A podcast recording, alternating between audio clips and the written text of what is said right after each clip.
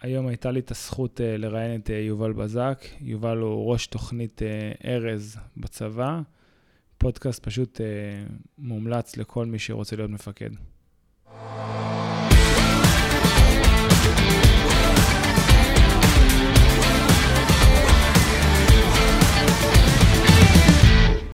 ברוכים הבאים אל הפודקאסט של אקסלנט. מטרת הפודקאסט היא לבנות לוחמים. לאו דווקא בצבא, אלא בכל מקום. ולוחם זה אופי, ואת האופי הזה אפשר לבנות. אני תומר פרזן, מנכ"ל אקסלנט. יחד, אנחנו נבין איך כל אחד יכול להגיע לתוצאות מטורפות. כל זה באמצעות עבודה על הצד המנטלי, הצד הערכי והצד הפיזי. אקסלנט פודקאסט, יוצאים לדרך.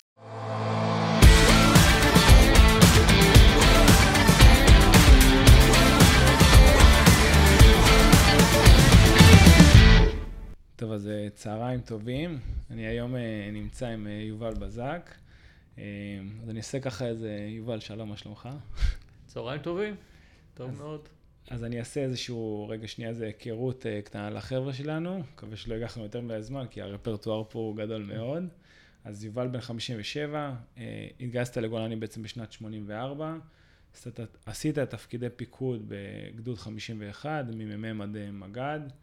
מפקד הפלחה"ן, מפקד באח גולני, סמח"ט, מח"ט חרמון לאחר הנסיגה מלבנון, ומח"ט שומרון באינתיפאדה השנייה, שזה יופי של סיפורים אני מניח. תקופה מאתגרת, כן.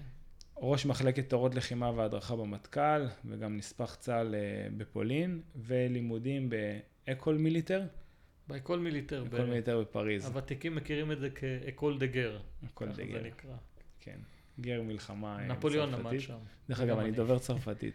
כן, אז כן. אפשר לנהל את השיחה בצרפתית. כן, לגמרי. אז אתה גר בכוכב יאיר, אתה נשוי לכרמית, אבא לשלושה ילדים, שהאמצעי משרת היום בגולני. מחר, היום בלילה מסע כומתה, כן, אז בגדוד 51. אז ביום שהפודקאסט הזה יעלה, כבר הבן שלך, הוא יהיה עם אה, כומתה חומה. ובעצם אחרי שהשתחררת, שאנחנו דיברנו קודם, מוקדם יותר, זה כבר עשור שאתה לא, לא, לא בצבא, והיית מנכ"ל הרשות המקומית בכוכב יאיר, ואתה עושה תפקידים בצה"ל, אה, ראש המעבדה התפיסתית בתועד, שבעצם אה, הובלת גיבוש אה, תפיסת... עסקנו בפיתוח תפיסות. העולם הזה של התפיסות, של הניירות אסטרטגיה, של אלה דברים שעשיתי בהם. עסקתי בהם אה, בתקופה הזאת, ובמקביל גם אה, עיסוק במחקר של אה, צבא וביטחון, במכונים כמו INSS וכדומה. כן. כתיבת ניירות אסטרטגיה ותפיסות, תפיסת תמרון בצפון, אסטרטגיית כוח אדם, מחקר חלוקת איכויות, ונייר אסטרטגיה למיצוי ההון האנשי, בעצם היוהל"ן. מאז, מאז תחילת 2022 אה, אתה עומד בראש תוכנית ארז, שזה נכון. אולי אה, חלק גדול מהשיחה שלנו מתמקד בתוכנית הזו, אה, ואתה היום גם ראש המטה של אוגדה 91 במילואים. זה מה שאני עושה במילואים מאז השחרור, נכון. השתחררתי והתגייסתי למילואים. מעולה. אז גם טיפה כזה תתקרב למיקרופון כמה שאתה יכול, תקרב אותו אליך. אז, אז המטרה שלשמה התכנסנו זה מה זו בעצם תוכנית ארז. אמ, אז אה, בוא תספר ככה למי שלא יודע, ואולי גם תרחיב, כי אתה בעצם ראש התוכנית. אז קודם כל אני שמח להיות פה ולדבר אל אה, המאזינים שלכם. אה, תוכנית ארז היא תוכנית שנולדה מתוך צורך, מתוך צורך של מפקד זרוע היבשה, למשוך את האיכויות הגבוהות ביותר של הנוער הישראלי לשדרת הפיקוד היבשתית.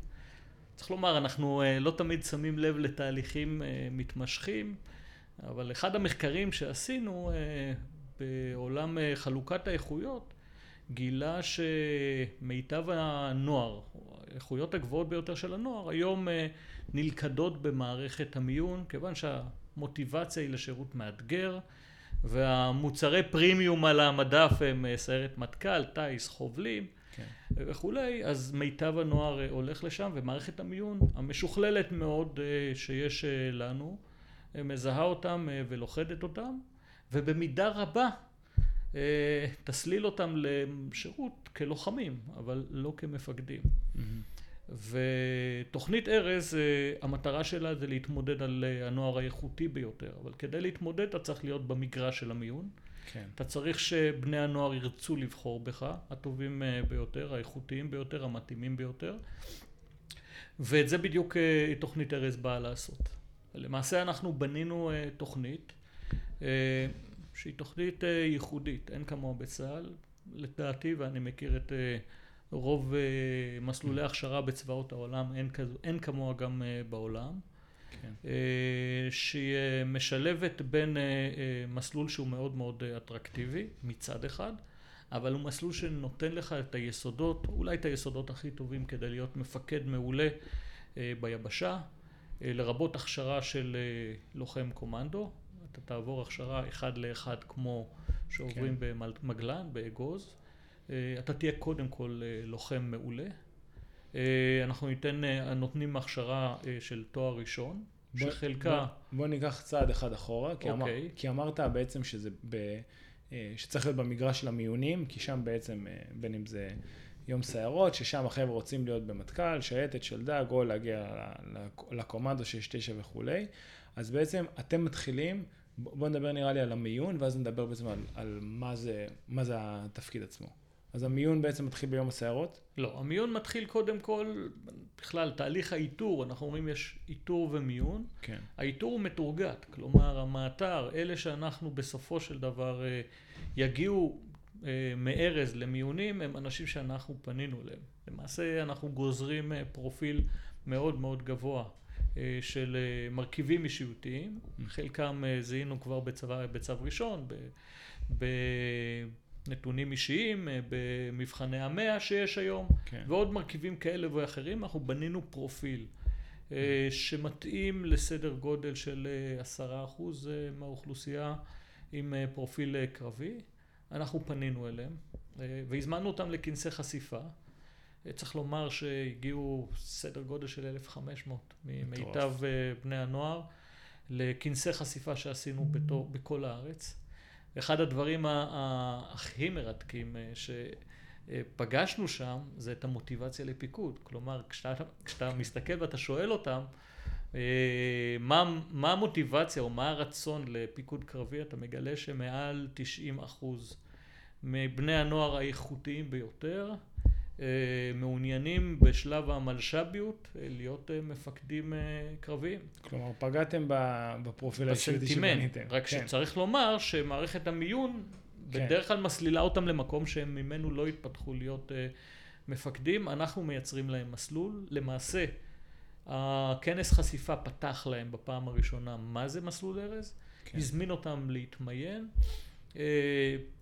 ומכאן הם נכנסו לתהליך מיון, תהליך מיון די ארוך, הוא כולל אה, למעשה מעבר אה, בציון גבוה של אה, יום שדה, יום סיירות, ששם יש כבר משקיפים שלנו, של היבשה, ותרגילים של פיקוד. אנחנו כן. בוחנים גם יכולות פיקודיות, לא רק יכולות פיזיות ומנטליות. כמובן. אלו שעברו בציונים של גיבושי מטכ"ל, שייטת, חובלים או טיס, למעשה הם אה, ממשיכים אה, להיות חלק מהפוטנציאל. בשלב הבא הם ילכו לגיבושים מטכ"לי, אחד מהארבעה האלה, יצטרכו לעבור אותם, זאת אומרת לסיים אותם בהצלחה בציון גבוה. לעבור מיון אקדמי, כיוון שתואר אקדמי הוא חלק, מה, חלק מהמסלול, אז אנחנו רוצים לראות שגם היית תלמיד רציני, ושתבוא לאוניברסיטה אז תוכל להוציא ללמוד אה, כראוי, כי יכולות למידה לקצין מבחינתנו זה חלק מאוד מהותי כן. אה, במקצוע הצבאי. אה, משם מי שעבר הגיע לסדרת מיון שלנו, סדרת מיון לא פיזית, שלושה ימים, שבה אנחנו בוחנים יכולת קבלת החלטות, יכולות חברתיות, יכולות סימולציות של מצבים כאלה ואחרים עם מעריכים שהם מעריכים שלנו. ואחר כך אה, יש אה, למעשה אה, עוד מבדק שאתה צריך לעבור, מבדק קצונה, כדי לראות שאתה מתאים כן. לקצונה, ובסוף יש ועדת קבלה.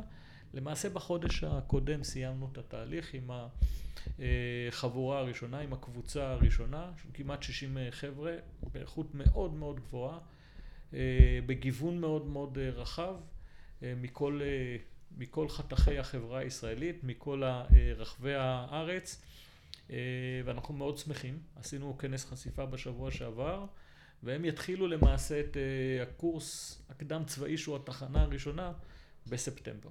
אז אני אשאל שאלה מקדימה לפני שתספר על המסלול מהחלק הקדם צבאי. בסוף מגיע נער נחוש שרוצה להיות ב... אה, ביחידת קצה, ו, ובמקביל גם מאתרים אותו שהוא פוטנציאל להיות מ"מ או מ"פ, בעצם או מי מקבל את הבחירה, או האם בכלל נותנים לאותו נער, אומרים לו, תשמע, יש פה את המסלול הזה ויש פה את המסלול הזה. בוא אני אגלה לך סוד. כן. שאלה לא, לא.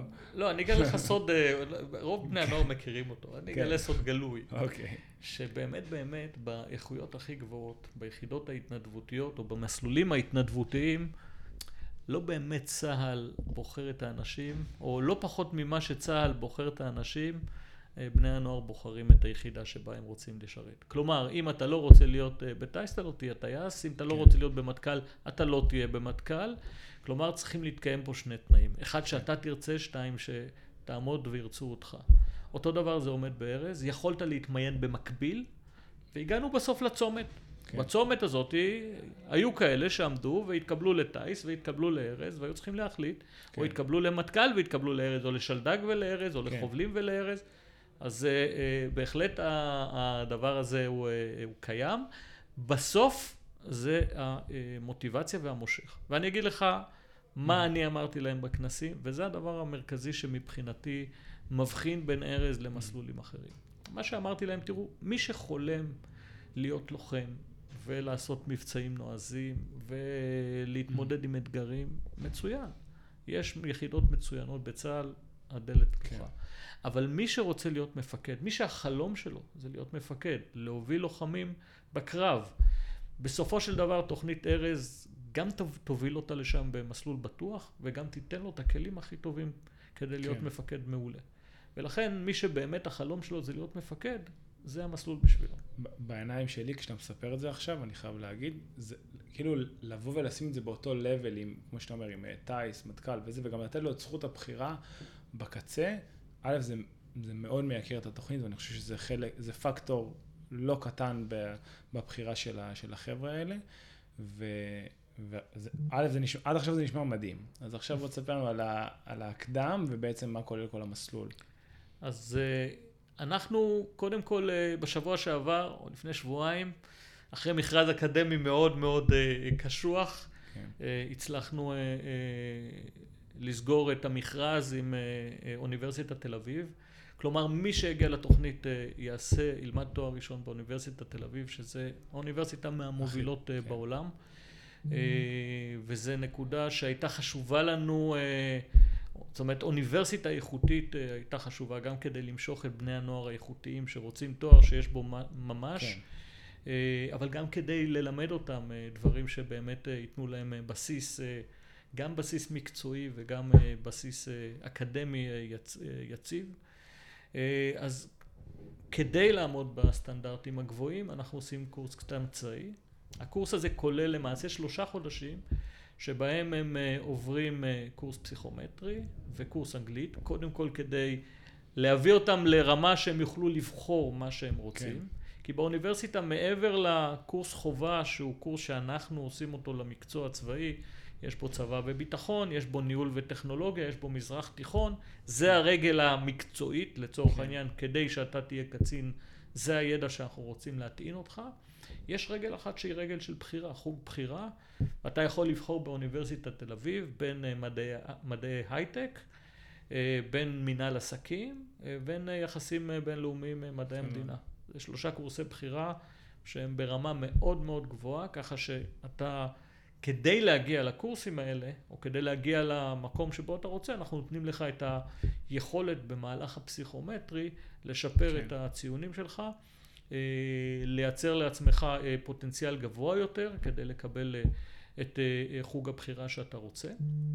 הערת צד. וגם, כן. הערת צד. אני גם, סיפרתי לך מוקדם יותר שהייתי מ"פ, ולפני תפקיד מ"פ אז הייתה התלבטות אם לצאת למלת"ק, כמו שאז נקרא, או לקורס מ"פ, ובאמת גם עשיתי קורס פסיכומטרי, אני זוכר את זה כחוויה מאוד כיפית אה, באמצע שירות צבאי, ככה לצאת איזה קורס מ"פ בבה"ד, אה, לא זוכר, 6, 10, משהו כזה, אז... אה, אז להם תהיה חוויה עוד יותר טובה, כן. כי הם הולכים לעשות את זה במקום אזרחי לגמרי. אנחנו לקחנו את אכסניית אנה ברבין בירושלים, מקום מקסים. כן. הם יהיו שם, שם בעצם הם יתגבשו לקבוצה, הם ילמדו פסיכומטרי, הם יתחילו ללמוד קורסים אקדמיים אה, בתחום של צבא, יפה. כדי להבין רגע מה זה צבא, ונעשה להם גם חשיפה, נתחיל לחשוף אותם ליבשה. כן. מה זה חי"ר, מה זה שריון, מה זה תותחנים, הם יעשו סיורים, הם יעשו ערבים כן. של מורשת. זה יהיה מאוד מאוד חווייתי, אינטנסיבי ומעשיר, ובסוף גם יביא אותם מוכנים יותר לשירות הצבאי, גם מבחינת כושר גופני, גם כקבוצה, כי מפה הם הולכים לרוץ, אני תמיד אה, אמרתי להם בכנסים, אה, כמעט שלוש שנים, אבל למעשה כל החיים אה, כקבוצה, כקבוצה, כחברים. כן. הם הולכים להיות פלוגה במשך שנה שלמה. בהתחלה, בארבעה חודשים הראשונים, פלוגת ארז בבית ספר בבאח גולני. כן. שם הם יעשו את ההכשרת רובעי 05. משם הם הולכים אה, לשמונה חודשים בית ספר לקומנדו, אנחנו בונים ממש אה, מתקן שלנו בבית ספר לקומנדו.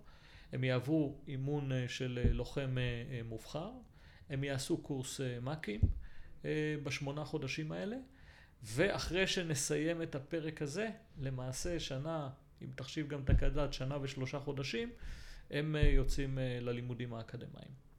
הם יהיו שנה וארבעה חודשים, ארבעה סמסטרים רצופים, אינטנסיביים, באוניברסיטת תל אביב. Okay. אוקיי. יחוו את החיים האקדמיים, אבל בצורה מאוד אינטנסיבית, כי הקורס שלנו על, על הלימודים הם מאוד אינטנסיביים, כי בתוך הלימודים אנחנו גם משלבים את ההשתלמויות הצבאיות. אנחנו מתחילים okay. כן. לעשות להם סדרות, להכיר שריון לעומק, להכיר תותחנים, כל מערך האש לעומק, להכיר את מערך ההנדסה לעומק, הם יוסמכו כקציני אה, אה, שיתוף ארטילרי, הם כן. יוסמכו כן.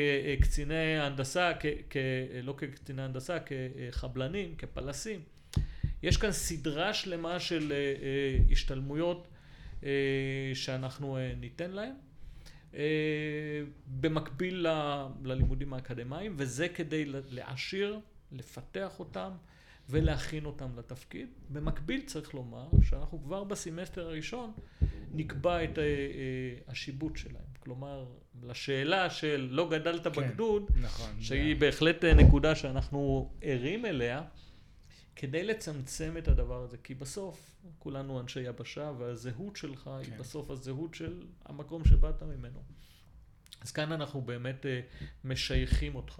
יש, יש שיפוץ, אתה תהיה שייך לגדוד 51 בגולני אחרי mm. שנה. אתה תהיה שייך לגדוד 75, חטיבה 7. כן. ואחרי שאנחנו נשייך אותך, למעשה כמעט שנתיים, במהלך כמעט שנתיים, יש תהליך אה, שהוא תהליך של אה, חיבור ליחידה, גם גיבוש הזהות האישית, גם ההתמקצעות, כן. כלומר אם אתה הולך לשריון אתה תעבור אה, הסבה לשריון, אתה תבוא כמת"ק כן. לקורס אה, קצינים, ואם אתה, אם אתה אה, הולך להנדסה, אתה תבוא כבר עם, אה, מש, כמש"ק הנדסה. כלומר, אנחנו בונים את הצורה הזאת כך שגם הזהות שלך, החיבור שלך והמקצועיות שלך, הדיסציפלינרית, החילית, יהיו כבר ברמה כזאת שלא תגרור רגל. כן. למעשה, אחרי שנתיים וארבעה חודשים, סיימנו את האקדמיה, הם יוצאים לבד אחד. עושים קורס קציני להב, ארבעה חודשים עם כולם, כן. קורס קציני יבשה, ולאחר מכן השלמה, כל אחד, כל אחד שלו. uh, בהשלמה שלו, אחרי שלוש שנים הם uh, מקבלים דרגות, מקבלים תואר אקדמי. ותפקיד מ"מ ראשון. ותפקיד מ"מ ראשון, uh, ושם הם למעשה נכנסים לתוך, לתוך שדרת הפיקוד של היבשה. מדהים. אז ש... קודם כל המסלול נשמע באמת כאילו מאוד מרשים, וגם נשמע שירדתם פה לפרטים הקטנים ב, בתהליך ההכנה, וגם אתה גם מודע לשאלות ש, שישאלו, כמו אה, לא גדלת עם החבר'ה, איך אתה יכול לפקד וזה. אנחנו... כן.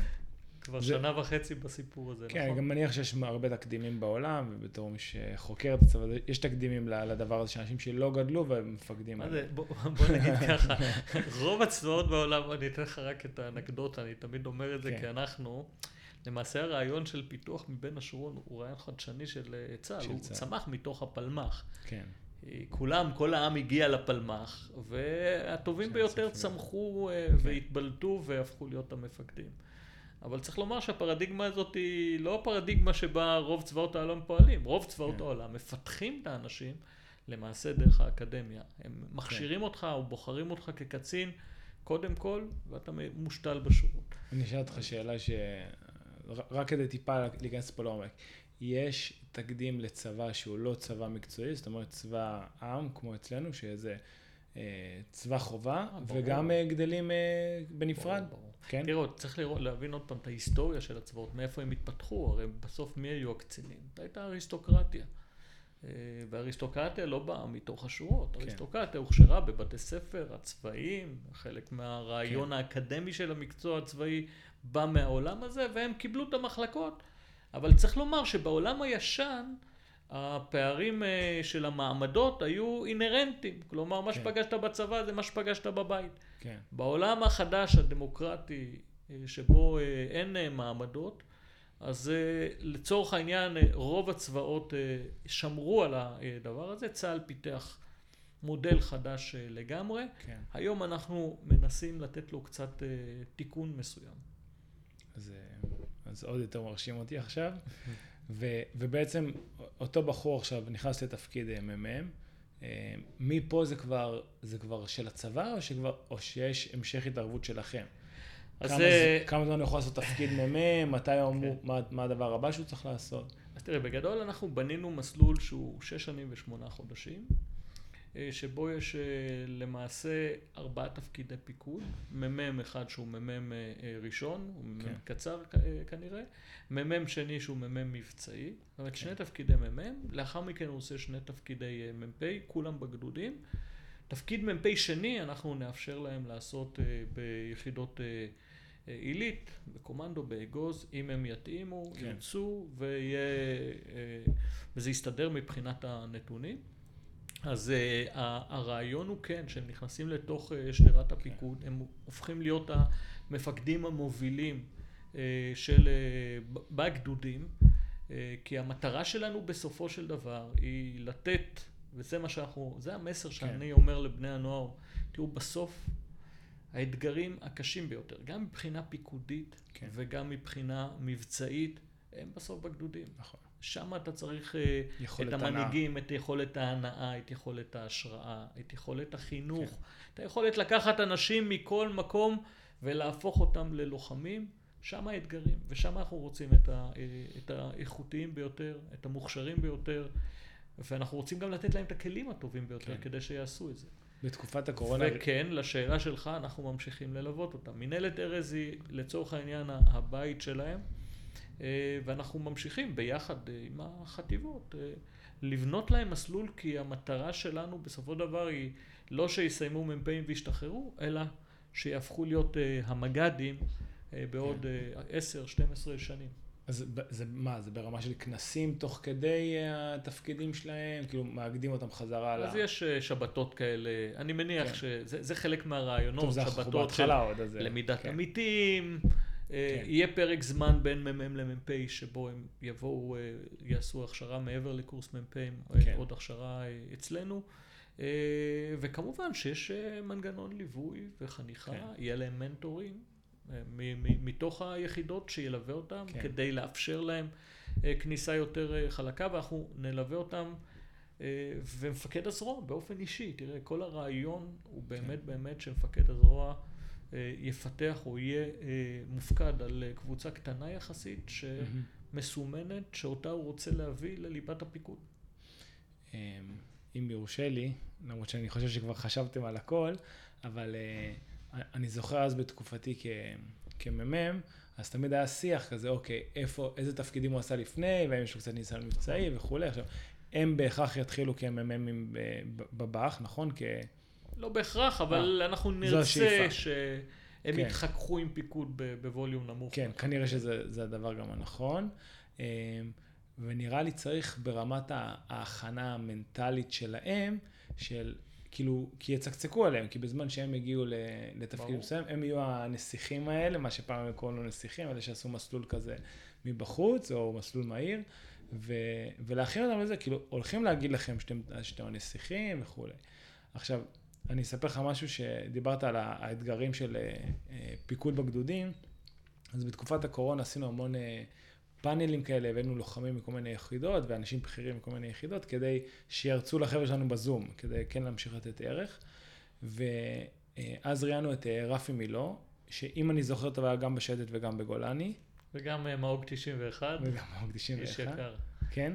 אז, אז אני זוכר שהוא דיבר איתם, מה, זה, זה היה מדהים לראות איך, כאילו, לוחם שהיה בשייטת, הוא דיבר איתם על, על האתגר ועל כמה חשוב לפקד בגדודים. אני זוכר את זה, אולי זה נגע בי יותר, כי גם אני עשיתי את, את התפקידים האלה, אבל זה היה פשוט נשמע, כאילו, זה, זה היה מדהים, וחבר'ה כאילו ממש דיברו איתנו על זה.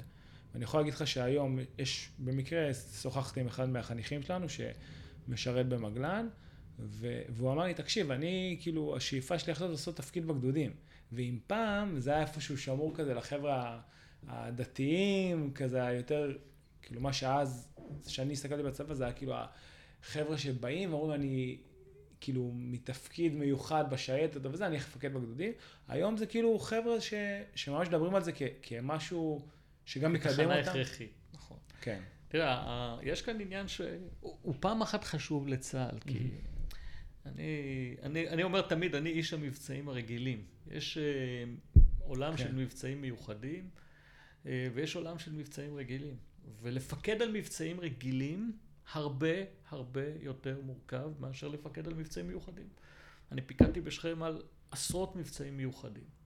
בסופו של דבר במבצע מיוחד אתה מנטרל עד כמה שאפשר את כל מרכיבי אי הוודאות. מה קשה בקרב? כן, קשה בקרב בעיקר, בעיקר אי הוודאות. זה הדבר המרכזי. אה, החיכוך. אלה דברים שכמעט לא קורים במבצעים מיוחדים. כן. אבל הם הלחם והחמאה של המבצעים הרגילים.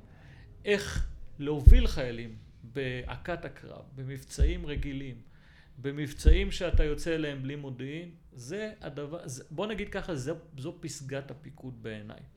כן. ולא סתם, לא בכדי אנחנו חושבים ששם אנחנו צריכים את הטובים ביותר. ואני אגיד לך יותר מזה, וזה אחד הדברים שאנחנו אומרים לח, למלש"בים. מי שיסיים תוכנית ארז אחרי שש שנים ושמונה חודשים, עם שני תפקידי מ"פ, עם תואר אקדמי, עם ניסיון מבצעי ופיקודי, הוא ימצא צעד אחד לפני כל בני גילו. ביכולת שלו מחר לעשות כל דבר שהוא יבחר. כן. כל דלת שהוא ירצה תיפתח בעיניו. כן. וצריך לומר שהיזמות, כשאנחנו מדברים על הייטק, אז הרבה מתרשמים מהטכנולוגיה, אבל הייטק זה לא לתכנת.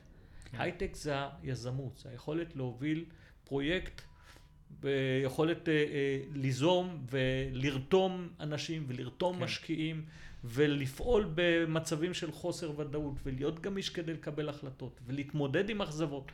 כל הדברים האלה כן. אתה מקבל כשאתה עושה אה, תפקיד אה, נכון. פיקודי ב- ביבשה, ולכן אנחנו חושבים שהתוכנית הזאת היא לא רק תתרום לצה"ל ולא רק תתרום לנוער, היא תתרום גם לחברה הישראלית, כן. לכלכלה הישראלית. אתה גם לאו דווקא בתפקידי הייטק צריך להיות איש טכנולוגי, כאילו אנחנו רואים את זה גם אה, לא לגמרי. מעט, אז אה, כן, חשוב להגיד את זה, ו- וגם טוב שאתה אומר את זה, כי אני חושב שהחבר'ה, אה, אה, זה, זה חשוב להם לדעת, כאילו, מה יהיה ביום שאחרי, וזו גם שאלה שהיא לגיטימית, פעם היינו קצת מצקצקים על דבר כזה, כאילו, מה אתה חושב, אתה עכשיו נותן, אבל...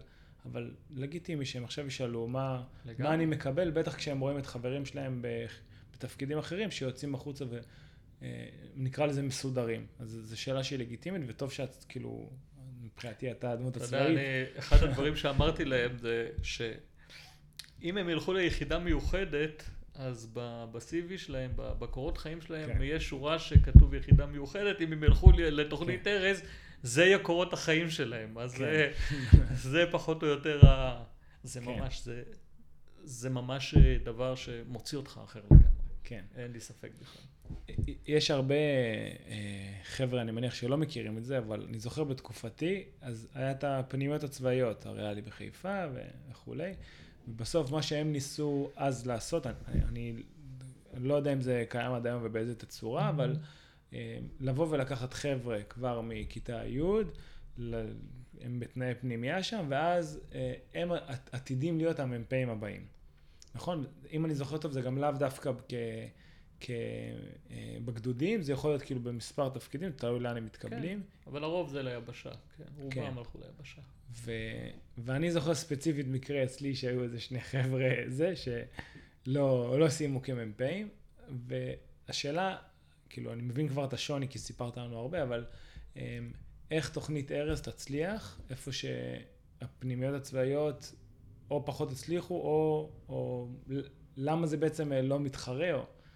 אתה מצליח לנו את השאלה. כן, כן, קצת... כן. קצת... אה, קודם כל אני אתחיל מזה שהפנימיות הצבאיות במשך שנים רבות פיתחו את שדרת הפיקוד של צה"ל. כן. יש רמטכ"לים, אלופים. אה, לא מזמן עשינו 50 שנה אה, לגולני במלחמת יום כיפור. אה, ואני ניהלתי פאנל אה, בערב מורשת אה, עם, אה, עם החבר'ה של 73 ועם הקצינים של היום. וכשאתה, כשחקרתי לקראת הפאנל ודיברתי עם האנשים, עכשיו אתה מסתכל על כמות בוגרי הפנימיות שהיו בשדרת הפיקוד של גולני בקרב על החרמון, זה בלתי נתפס. זה בלתי נתפס. זה מעל 50 אחוז משדרת הפיקוד מהמח"ט, גדודים שלמים שכל המ"פים שלהם אה, היו אה, מהפנימיות הצבאיות. אז בהחלט הפנימיות הצבאיות וחלק מה, מהניצחון של צה"ל, הניצחון, ואני אגיד את זה שוב, ב-73, הניצחון הצבאי, שהתחיל בהפתעה מוחלטת והפך להיות באמת קרב הירואי. כן?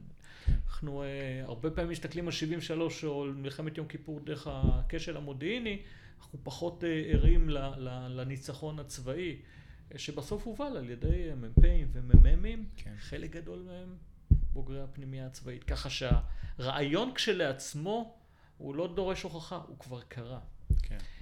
ונכון שעברו uh, תהליכים בחברה הישראלית, uh, שהיום uh, בוא נגיד פחות אנשים מתחברים לרעיון של בגיל, בכיתה י' uh, ללכת לפנימייה, אבל עדיין, אנחנו ישבנו הבוקר, רק הבוקר, כי אנחנו uh, מתכוונים לשתף פעולה עם הפנימיות הצבאיות. Mm-hmm. גם היום בתוכנית יש לנו ארבעה בוגרי פנימייה אה, צבאית אה, שנכנסו לתוך אה, התוכנית, חבר'ה נהדרים.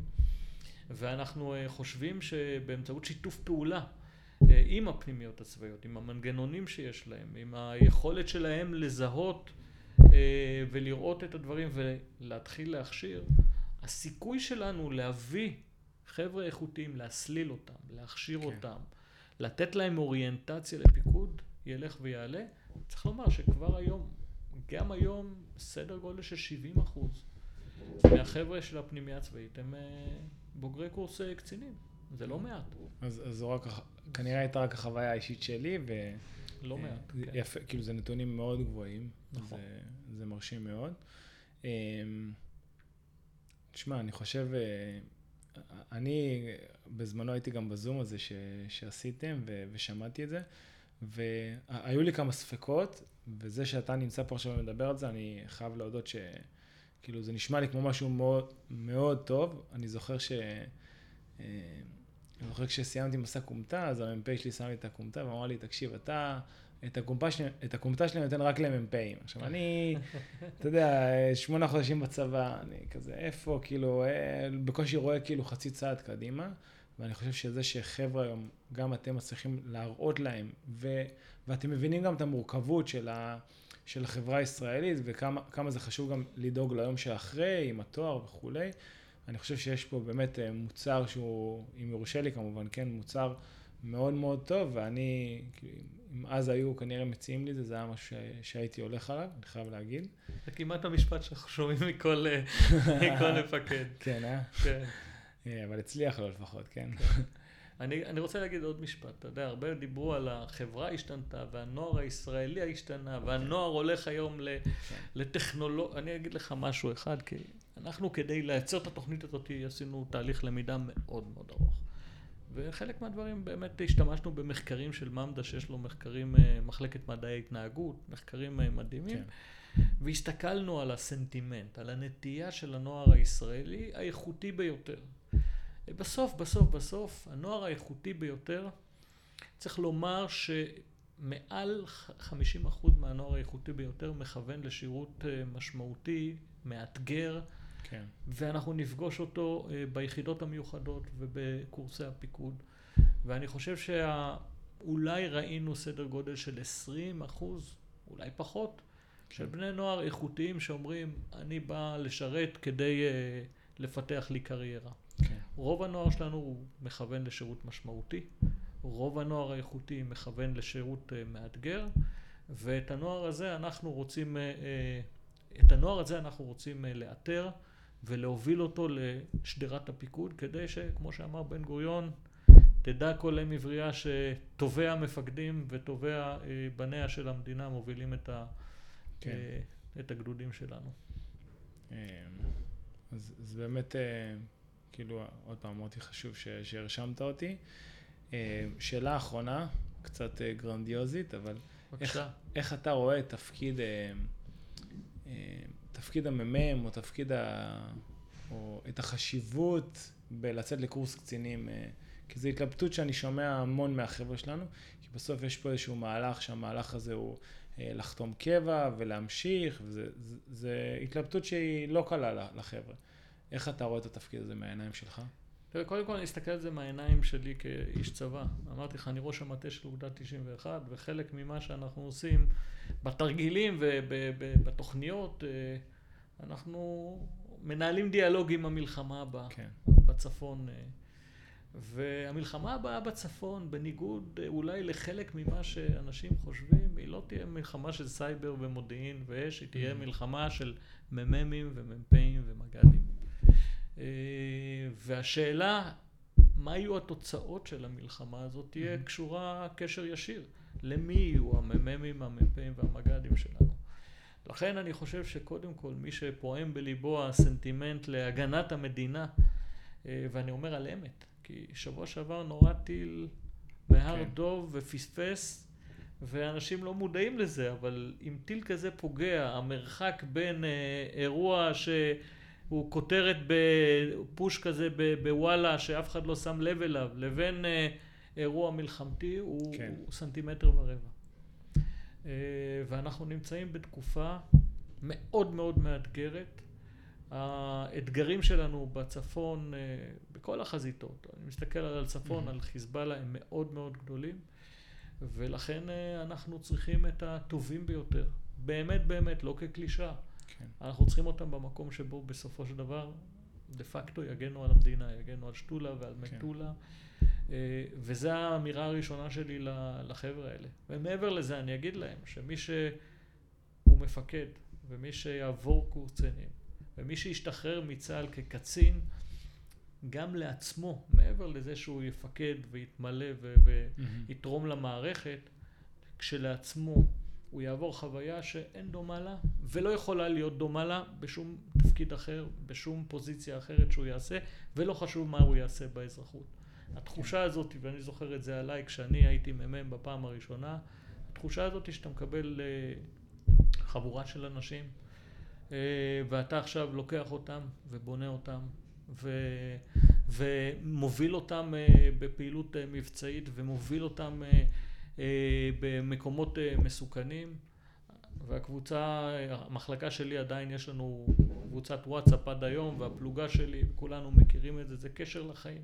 כן. ואלה דברים שאין להם שום, אי אפשר להעריך אותם ואי אפשר להחליף אותם בשום דבר אחר, תחושת הסיפוק ותחושת. הגאווה גם בנתינה וגם בחוויה של אה, הובלה של אנשים ובבנייה ובחינוך של אה, לוחמים היא דבר שאין דומה לו. כן, אני חייב להצטרף אליך, אמנם אה, קצת פחות שנים בצבא, אבל, אבל אני אומר את זה כל הזמן, ש, שכל מה שאני היום זה בזכות השירות הצבאי שלי. הדברים ש, שלמדתי שם על עצמי, כן? גם למדתי על החיים, אבל למדתי שם על עצמי, זה... כאילו קיבלתי פשוט כלים מטורפים, ו, ובסוף גם היכולת לדעת לפקד על אה, חבר'ה כאלה, שזה גבה המון, אה, המון קשיים, זה לא, ברור. כאילו זה לא תעשה ככה וברור כן, אמן, כי מפחדים מהדחה, אלא צריך לבוא ולדעת להניע, זה נתן לי המון. ואני אספר לך איזה שאלה שכאילו כשמתלבטים איתי על קורס קצינים, אז לרוב שואלים אותי, תשמע, ואני אשתחרר, ואז uh, החבר'ה שלי כבר ייסעו לטיול, וכאילו יש התלבטויות כאלה. ו- והתשובה שלי תמיד זה, חבר'ה, אל תחשבו שזה צעד uh, כזה גדול שמשפיע על ה-10-15 שנים הבאות שלכם. Mm-hmm. זה לא עכשיו שאם אתה אומר, uh, טוב, החלטתי שאני יוצא לקורס קצינים, זהו, אני מדבר מבחינת החסרונות, כן? זהו, כאילו פספסתי מלא דברים, זה כאילו, זה פיפס קטן ב, ב, בזמן שלכם, ו, ואני אישית חושב שכמו שאמרת בהתחלה, שבסוף הצבא, אה, זה לא הצבא בוחר, בסוף לכל אחד יש את הזכות בחירה, אז כאילו גם אם עשית את הקורס קצינים וראית בסוף שזה לא מה שאתה מצליח להתכנס, אז תמיד אפשר לקחת צעד אחורה.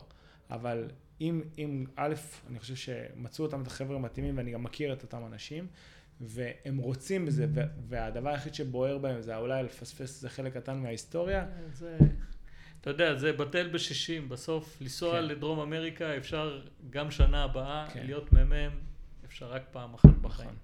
נכון, נכון. אז אה, יובל, המון המון המון תודה. בבקשה. אה, לכבוד הוא לנו לארח אותך כאן, ואני חושב שגם... אה, זה אומר הרבה על זה שאתה, שאתה מגיע ועושה את המאמץ ככה להצטרף ושהחבר'ה ישמעו אותך.